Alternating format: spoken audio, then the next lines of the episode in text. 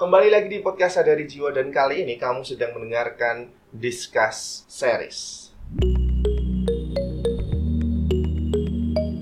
Nah, buat kamu yang ada di rumah yang sedang dengerin, sekarang saya bersama dengan teman saya, teman seperjuangan ketika kuliah ini yang namanya siapa? Bintang. Ya, namanya AA Bintang. Nah, ini sama-sama berjuang. Nah, kali ini kita akan membahas perjuangan mahasiswa akhir dan bagaimana rapuhnya rapuhnya jiwa-jiwa kita yang mahasiswa akhir ini. Ya, bagaimana? Assalamualaikum, Bang Bintang. Waalaikumsalam Om. Oke, oke, oke. Bagaimana ini? Ini proses skripsi bagaimana ini? Ah, kalau proses ini proses skripsi ya tergantung dari diri kita, lingkungan ya sama dosen ya terutama lebih ke dosen nih. Ini pasti permasalahan semua orang. Eh, bukan nih, semua Mahasiswa, akhir. mahasiswa akhir.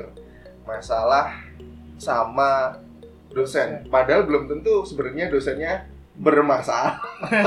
yang bermasalah kita sendiri Kita sendiri sebetulnya. Kadang-kadang gitu. Nah, ini sudah berapa bulan ini pengerjaan skripsi ini, Bang? Kalau dihitung bulan sebetulnya nggak enak lah kalau disebut bulannya. Tapi kalau dihitung tahun bisa lah. ya, ini berarti kita sudah mahasiswa-mahasiswa yang berjiwa rapuh. Eh, ini lulus pengen cepat lulus tapi kok nggak nggak lulus lulus Hmm, iya itu dilema sekali ya. Apalagi teman-teman kita yang, maksudnya bukan teman-teman seperjuangan di perkuliahan, Ah. tapi teman-teman seperjuangan yang ada di SMA, SMP, SD, udah di sosmed udah majang pekerjaannya, Ah, atau ah. setidaknya majang calonnya, Eh, majang anaknya, nah, majang pelaminan. Nah Bah. itu lebih sadis lagi. iya bener. Itu sadis sih. Kadang-kadang kalau lihat apa postingan di IG itu akhirnya kayak merasa tersenyum sendiri.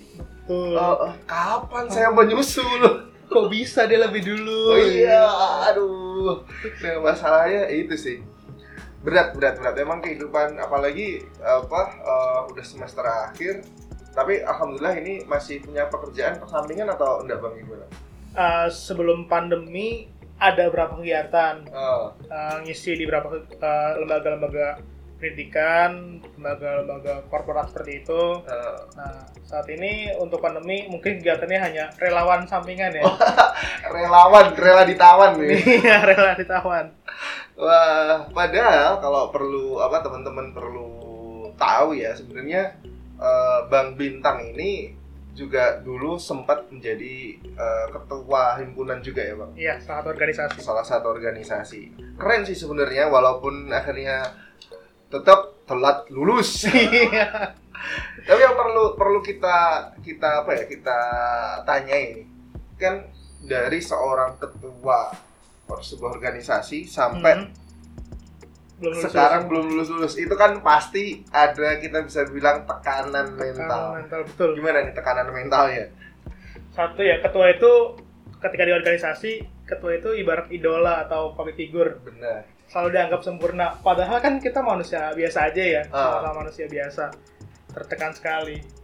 Nah, tapi kebetulan, alhamdulillah itu teman-teman kakak tingkat saya sebelumnya yang bisa memecahkan rekor lulus dengan cepat itu juga nggak begitu banyak. Oh, Jadi justru orang-orang yang memiliki organisasi, orang-orang berprestasi di kampus itu lulusnya malah lebih lambat. eh, Bukan karena dia tidak mampu mengerjakan, tapi mungkin karena ada target atau karena memang sulit untuk segera lulusnya.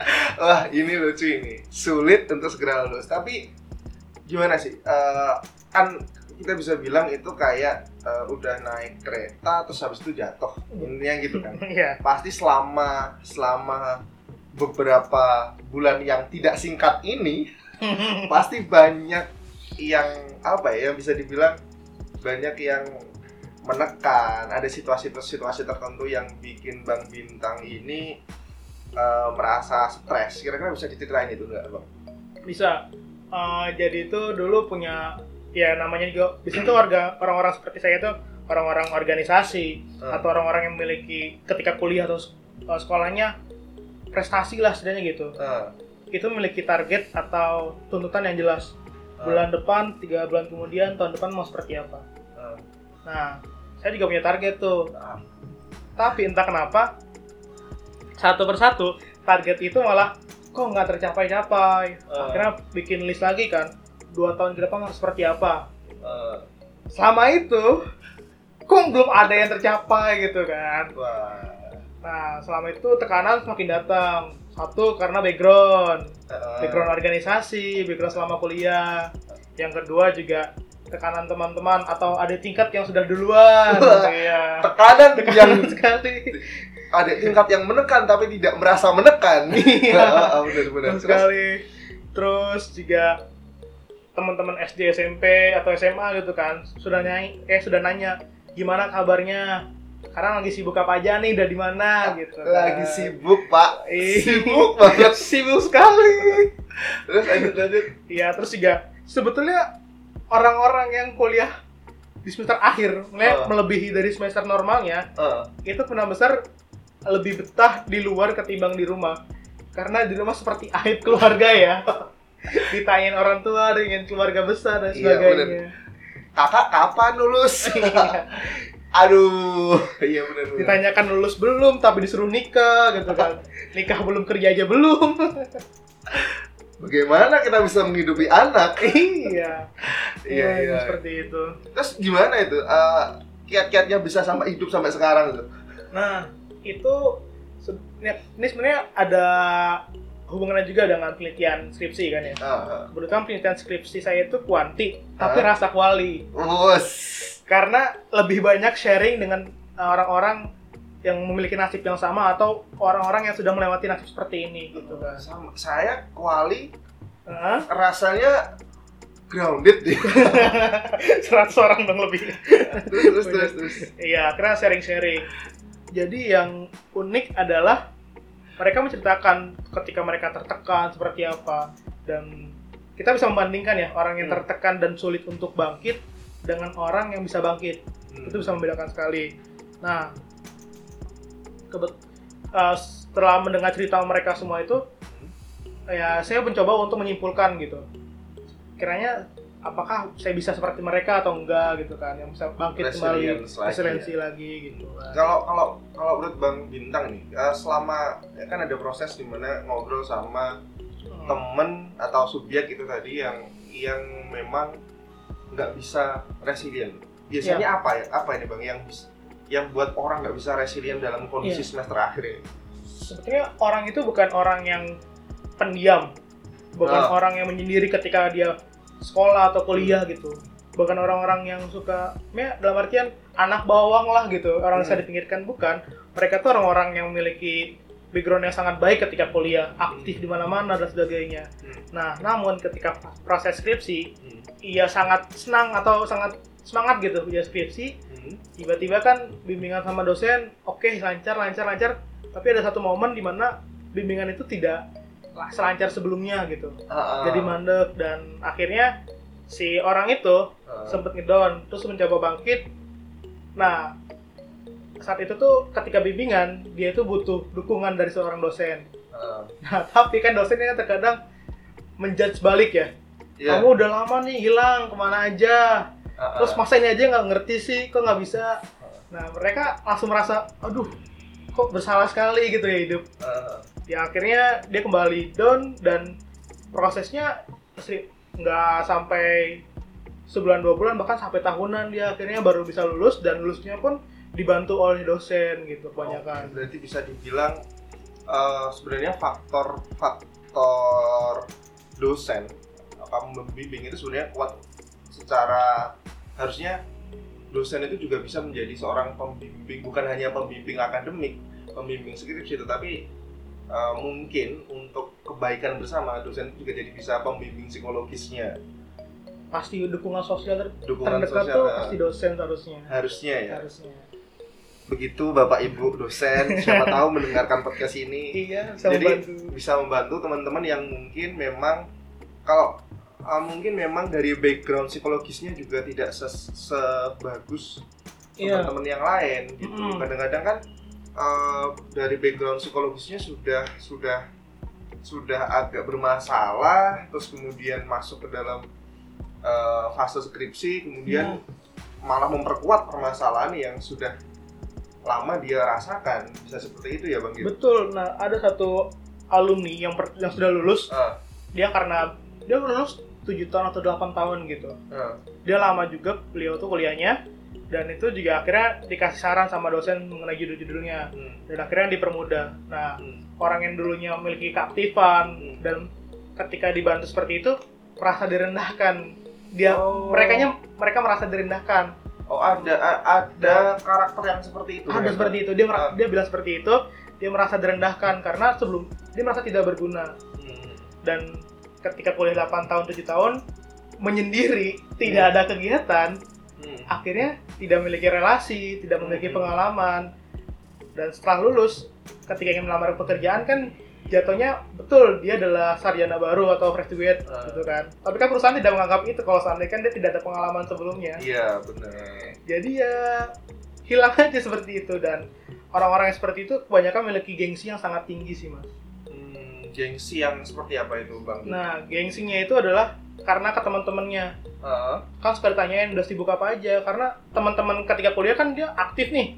Ah, ah. pasti temannya banyak dan lulusnya juga beberapa ada yang cepat Ah. nah ketika ingin berkumpul atau apa dia merasa gengsi karena belum lulus eh udah lulus tapi nggak ada pekerjaan. Mungkin bukan gengsi. Atau apa itu? Tapi lebih ke self blame Ah. atau lebih ke shame. Dia dia merasa dia merasa malu dengan kondisinya. Hmm, betul. Nah, kalau kita bilang gengsi kan ah aku nggak level. Mungkin malah justru bukan itu tapi merasa inferior. Iya insecure lebih parahnya loh ya. Apa? Jadi, insecure. Ah, insecure karena kondisi orang lain jauh lebih lebih baik lebih daripada baik kita. daripada kita. Asik. daripada, kita? Hmm? benar. Daripada maksudnya ya ya betul Benar. mungkin daripada kita orang lain lebih baik daripada kita benar. Ini memang apa ya eh, kasus kasus em, mahasiswa akhir tuh memang jiwanya rapuh-rapuh memang. sesuai Iya. judul podcast kita hari ini. Nah terus eh, berarti kan ini Bang Givari ternyata bisa bertahan justru dari mendapatkan insight dari skripsi anu proses skripsiannya. Proses skripsian malah. Malah justru bisa bertahan. Skripsinya yang bikin stres malah skripsi itu juga yang bikin bertahan. Iya, karena sebelumnya ketika menjalankan skripsi itu saya Hmm. orangnya aktif di organisasi dan beberapa kegiatan. hmm. Di skripsi ada satu mandat dari seorang pembimbing saya. Hmm. Sudah dong, kamu jangan terlalu aktif di mana fokus skripsi. Gitu. Hmm.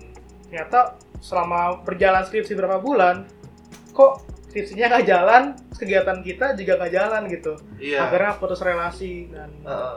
dan karena saya akhirnya penasaran sama orang-orang yang memiliki senasib dengan saya sebelumnya seperti kita akhirnya saya lebih baik uh, bangkit dan merasakan apa ya kegiatan-kegiatan lainnya jadi bukan Ah. berarti bukan ber- berarti hanya fokus skripsi tapi juga saya harus fokus untuk mengembangkan diri saya iya menjalin relasi dengan teman-teman yang lain Heeh, gitu. berarti bisa dibilang untuk mungkin untuk teman-teman yang yang apa skripsinya sudah terlalu panjang umurnya Hmm. sudah terlalu banyak iya mungkin eh, perlu diberi sebuah eh, apa ya alternatif untuk oke fokus skripsi nggak apa-apa tetapi Ah. kembangkanlah relasi gitu. Iya. Karena cukup penting ya relasi Betul. dalam dunia kerja terutama. Dunia hidup sih lebih baik ya. Dunia hidup. Kehidupan. Paling tidak ada yang ngutangi kita makan. Nah ya setidaknya ada yang ngajakin makan juga dia tuh seneng banget mas. Ah, ah, benar, apalagi diuntangin kan. Ah, diutangin. Ya nggak diutangin dikasih lah dikasih sebagai kan. teman dan manusia. Betul. Oke, kalau kita ngomong sebenarnya kan fokus lagi ke ke proses skripsian itu sebenarnya kita bisa bilang kalau eh, selalu ada ada hubungan antara mahasiswa dan dosen. iya Kadang-kadang muncul konflik lah. Kalau menurut Bang Bintang sendiri, konflik itu sendiri apakah benar-benar terjadi karena dosen yang menekan mahasiswa atau hanya jangan-jangan mahasiswanya yang tertekan sama dosen? Eh, sebetulnya ada dua yang yang saya alami Hmm. dan saya dengar dari teman-teman yang merasakan Hmm. ada dua pilih oh ya ada dua perspektif yang berbeda ya ada perspektif yang berbeda. Kalau dari mahasiswa sendiri biasanya mahasiswa itu merasa ditekan oleh dosen menjadi manusia yang sempurna Oh. penelitian kamu tuh harus sempurna karena kalau kamu skripsi aja nggak becus eh nggak becus gitu Hmm. kan atau nggak sesuai dengan yang diharapkan oleh dosen Hmm. bagaimana di dunia kerja nantinya Iya. Benar-benar. kayak gitu Padahal kalau kita yang udah kerja, ya saya udah kerja sih, Heeh. dapat dapat kerjaan Iya. walaupun belum lulus.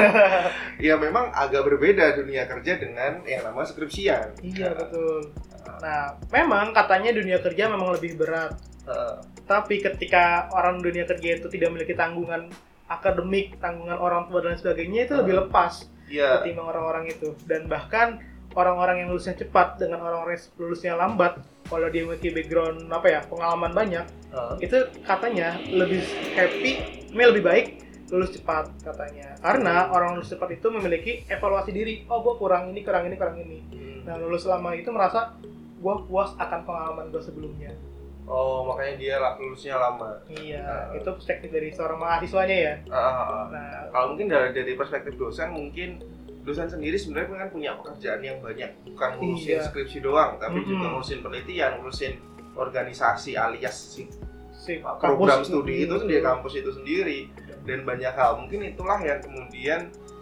mungkin ini mungkin ya ini Mm-mm. perkiraan perkiraan saya mungkin kita mahasiswa itu menjadi eh, dosen tidak sengaja melampiaskan Ah, eh, proses emosionalnya ke mahasiswa. padahal mahasiswa tidak tahu apa-apa mungkin saja Betul. seperti itu. Dan itu juga kalau kita bisa bilang secara kemanusiaan ya manusiawi. Maksudnya dosen pun tidak akan ya tidak masalah dosen melakukan itu karena dosen juga manusia. Manusiawi. Heeh, benar sih itu.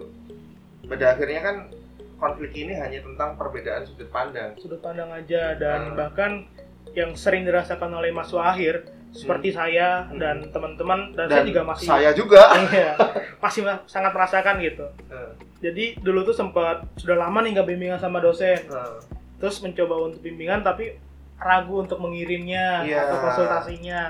Nah, padahal ketika bimbingan beliau seperti dah lupa aja gitu kan, iya sudah hilang dan ternyata dosen tuh ya kamu datang bersyukur kalau enggak juga nggak apa-apa. iya Jadi biasa aja nggak akan dimarahin juga, Iya. nggak akan seperti itu. pada akhirnya tergantung niatan kita untuk kerjain Mm-mm. Ya, apa eh, dosen akan akan bersedia menerima kita ya tergantung niat kita kalau kita niatnya memang ngerjain ya sudah beliau akan mm, eh, suka Bersamai. hati eh, su- dengan suka hati untuk menerima ya walaupun memang ada beberapa dosen yang eh, masih kadang-kadang Iya. kadang-kadang memang tidak bersedia menerima tapi itu itu kan juga itu hak mereka Betul. karena bisa saja mereka memang di apa ya banyak tanggungan banyak banyak eh, mahasiswa lain yang lebih giat mengerjakan mungkin itu tetap mata tuh mungkin dunia skripsi kayak dunia persaingan kerja seperti itu.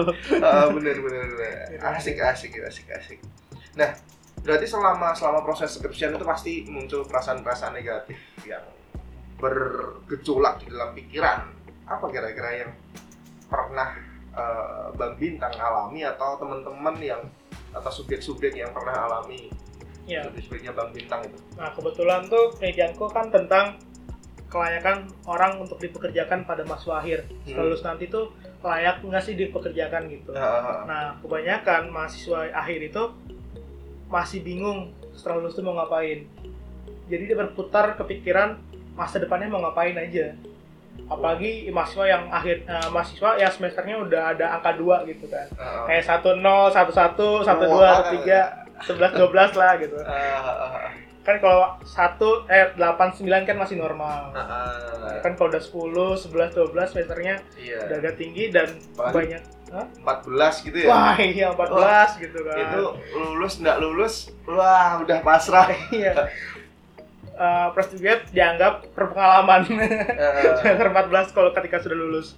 Nah, itu kebanyakan dari mereka berpikir setelah lulus bingung mau ngapain. ah. Lanjut S2 background pendidikannya sudah lupa. Maksudnya materi-materi dari semester 1, semester 8 karena kan selama mengerjakan skripsi hanya fokus di skripsi Iya, belajar kadang-kadang lagi. kadang-kadang kita lupa untuk mengembangkan ilmunya ilmunya. Heeh. Heeh. Terus memiliki relasi sudah mengecil kan karena ada yang bilang semakin kita tua maka semakin dikit juga teman-teman kita Bener. Heeh. jadi ya mereka hanya berpikir seperti itu dan ketakutan ketakutan ketakutan lainnya Mhm. seperti bisa nggak ya nanti seperti ini bisa nggak ya nanti seperti ini jadi ya kebanyakan Mas Wahid ketika lulus itu yang ngedon dan pengangguran di sarjana banyak ya Yap. itu akhirnya mereka memilih untuk hidup dengan cara bersyukur saja lah Wah. menikmati hidup aja gitu. Benar-benar. Dan itulah mungkin yang kemudian banyak kasus-kasus gangguan kesehatan mental juga Oh, iya, itu muncul. itu sangat muncul. Ah, ya udah gimana? Wah hidup bersyukur aja. Oke bagi beberapa orang mungkin syukur itu bisa mudah. mudah. Tapi beberapa orang syukur itu kan hanya kayak mendenial kondisi dia saat itu. Iya Ah, ah, ah, ah. Nah, sulit sekali sulit itu memang sulit sulit kecuali Apa- background keluarga kita beda ah, ah. kayak jamnya jangan menganggap orang-orang yang lulus kayak putus kuliah atau putus Iya. segalanya itu udah sukses Ah. tapi lihat dulu dong backgroundnya kayak Bill Gates katanya kan lulusnya eh nggak lulus kuliah kan ya Ah. terpotong tapi kan bapaknya siapa dulu bapaknya gitu. siapa bang bintang seorang pengusaha juga gitu Ah, kan ah, benar, dan lain sebagainya dia memiliki privilege yang berbeda dengan kita Iya, benar sekali. Jadi kalau Anda memang ingin lulus telat, paling enggak keluarga Anda harus sangat kaya. punya privilege setidaknya lah ya Ya sebenarnya kalau kita bilang bukan hanya kalau kalau menurut saya sih bukan hanya tentang bukan hanya tentang uh, privilege tadi, tetapi Mm-mm. juga dukungan bagaimana kepribadian keluarga atau kesadaran keluarga atas penderitaan kita. Uh, Iya. penderitaan itu juga penting sih. Betul. Bagaimana keluarga bisa menerima oke, kamu memang lulusnya telat tapi nggak apa-apa. Itu itu penting gitu. betul karena uh, sosial kita itu orang-orang yang memiliki rasa mengeluh ya Hmm, hmm. Menge- mengeluh dan mengkritik orang-orang mengkritik yang berhadapan dengan kita seperti dosen atau pemerintah gitu. Uh, Karena kan pemerintah, oh pemerintah bikin sistem seperti ini nggak bener nih salah. Uh. Akhirnya kita mengeluh, kita keluar dari zona nyaman kita untuk mengkritik pemerintah. Tapi kan setelah mengkritik kita tidak bisa hidup. ah benar. ngapain gitu kan? Karena tujuan kita fokusnya hanya untuk mengkritik, bukan Uh. untuk berkarya dan memberikan solusi. Iya itu Kalau masalahnya. memberikan solusi harus punya background, harus Bener. punya keahlian. Makanya kita walaupun lulus telat harus punya keahlian. Iya. Nah, bagi teman-teman yang mungkin sudah di semester angka 2 seperti saya dan Bang Bintang itu perlu untuk mengembangkan lagi eh, keahlian-keahlian soft skill soft skill dan keilmuan-keilmuan dan memperluas relasi entah dari mana pun. Iya. Setidaknya basic kita itu adalah bahan kita lah. Makanya kayak basic pendidikan kita itu adalah salah satu keunggulan untuk kita kembangkan. Hmm. Karena teman-teman dari ekonomi, ya udah teman-teman mempelajari ekonomi untuk bisnis atau untuk memberikan saran ke teman-teman lain. Nah, biasanya orang-orang ketika relasi itu jangan mencari hanya relasi yang se apa ya? Satu bidang. Satu bidang ah. atau selinir lah dengan kita. Ah, Contoh kan Mas Bagus ini kan dari psikologi ya katanya. ah, benar. dari psikologi. Nah, dia kalau bisa jangan hanya berteman dengan teman-teman psikologi aja. Oh, enggak. Mau teman pertanian atau teman apa. Karena yang membutuhkan keahlian itu bukan orang-orang yang sesuai dengan kita aja. banyak. Malah justru kalau kita berteman cuma sama orang-orang psikologi, Hmm. oke dapat apa dapat relasi, Relasi dapat yang- kabar tapi juga jangan lupa sama-sama psikologi berarti sama-sama Memiliki bersaing. nasib. sama-sama bersaing juga Bersaing juga, memiliki nasib yang sama. gitu. Jadi Kalau- tidak berkembang Mas sudah ya. berkembang makanya perlu perlu mamanya ketemu anak ekonomi ketemu anak DKV. terus bisa gabung bikin bikin startup atau Startup apa pun gitu ya iya. Ah, benar nah oke eh, mungkin kita bisa bilang kalau dukungan sosial dukungan dukungan keluarga dukungan teman itu penting tapi kita mahasiswa akhir nih itu kan kalau kita ngomong dukungan sosial Mhm. teman-teman lah kita kan udah nggak punya teman gimana itu bang bintang solusinya Solusinya kita berani membuka diri dulu. Temen itu pasti ada, cuma yang merasa kayak tadi tuh insecure gitu, merasa takut gitu kan. Hmm, Kira-kira kalau teman sama dia masih bisa nggak ya? iya iya iya. Karena kan jajanannya udah berbeda ya. iya Kalau seandainya berteman dengan teman-teman yang sudah kita bekerja. jajan masih mikir besok bapak ngirim apa kagak Nah, gitu kan. Ah, Yang pasti kita terbuka dan kalau bisa kita tidak menutup diri kita. Kita terbuka diri kita dan tidak menutup diri kita untuk menjadi apa pun. Jadilah diri sendiri. Jangan merasa ah masa gue harus seperti ini atau dulu gue sebagai ketua nih terus disuruh-suruh sama staffnya ah, ketika nanti dan dia merasa apa ya dia merasa direndahkan itu satu hal yang biasa dan ketika kamu bagus ketika dipekerjakan itu akan men- uh, nambah value lah pada orang lain dan Hmm. itu akan selalu bertambah terus relasi. Oke, ya. Yang penting satu, jangan insecure. Iya. Kalau kamu sekarang insecure, gimana itu? Kalau kalau kamu sekarang insecure, terus gimana ini kalau kita sekarang insecure ini sebagai mahasiswa Nah. akhir nih? Sebenarnya dari insecure itu lebih ke arah uh, kita mengenal diri kita ya. Hmm. Negatif kita itu apa? Positif kita itu apa? Nah, kita pelajarin deh baik-baik. Kalau seandainya kan kita tahu nih negatif kita, Hmm. maka kita harus ngembangin nih biar negatif kita sel- uh, perlahan hilang. Hmm. Kalau seandainya kan kita memiliki nilai yang positif. Kita kembangkan. Nah, itu menjadi nilai plus bagi kita semua. Oke, berarti kita harus mengenal diri kita sendiri sehingga kita tahu negatif, positif, mana yang Betul. perlu dikembangkan dan mana yang perlu dikurangi. Iya. Gitu aja. Mungkin eh, gitu aja perbincangan kita kali ini, diskusi kita kali ini. Mungkin kalau kita mau diskusi lagi masih bisa kan? Insya Allah Insya Allah siap. masih bisa. Ya, demikianlah eh, podcast kita kali ini. Eh, mungkin ada salam buat pendengar podcast. Ya, mungkin salamnya buat teman-teman semua. Kalau seandainya teman-teman merasa takut untuk melangkah, jangan pernah ragu. Karena biasanya ketakutan yang kita pikirkan itu adalah kegagalan yang kita rasakan. Ulu ulu ulu wah keren banget keren banget. Oke oke. Ya mungkin begitu aja uh, podcast kita kali ini. Salam sadar, semoga jiwa kita bahagia saat ini dan seterusnya. Dan wassalamualaikum warahmatullahi wabarakatuh.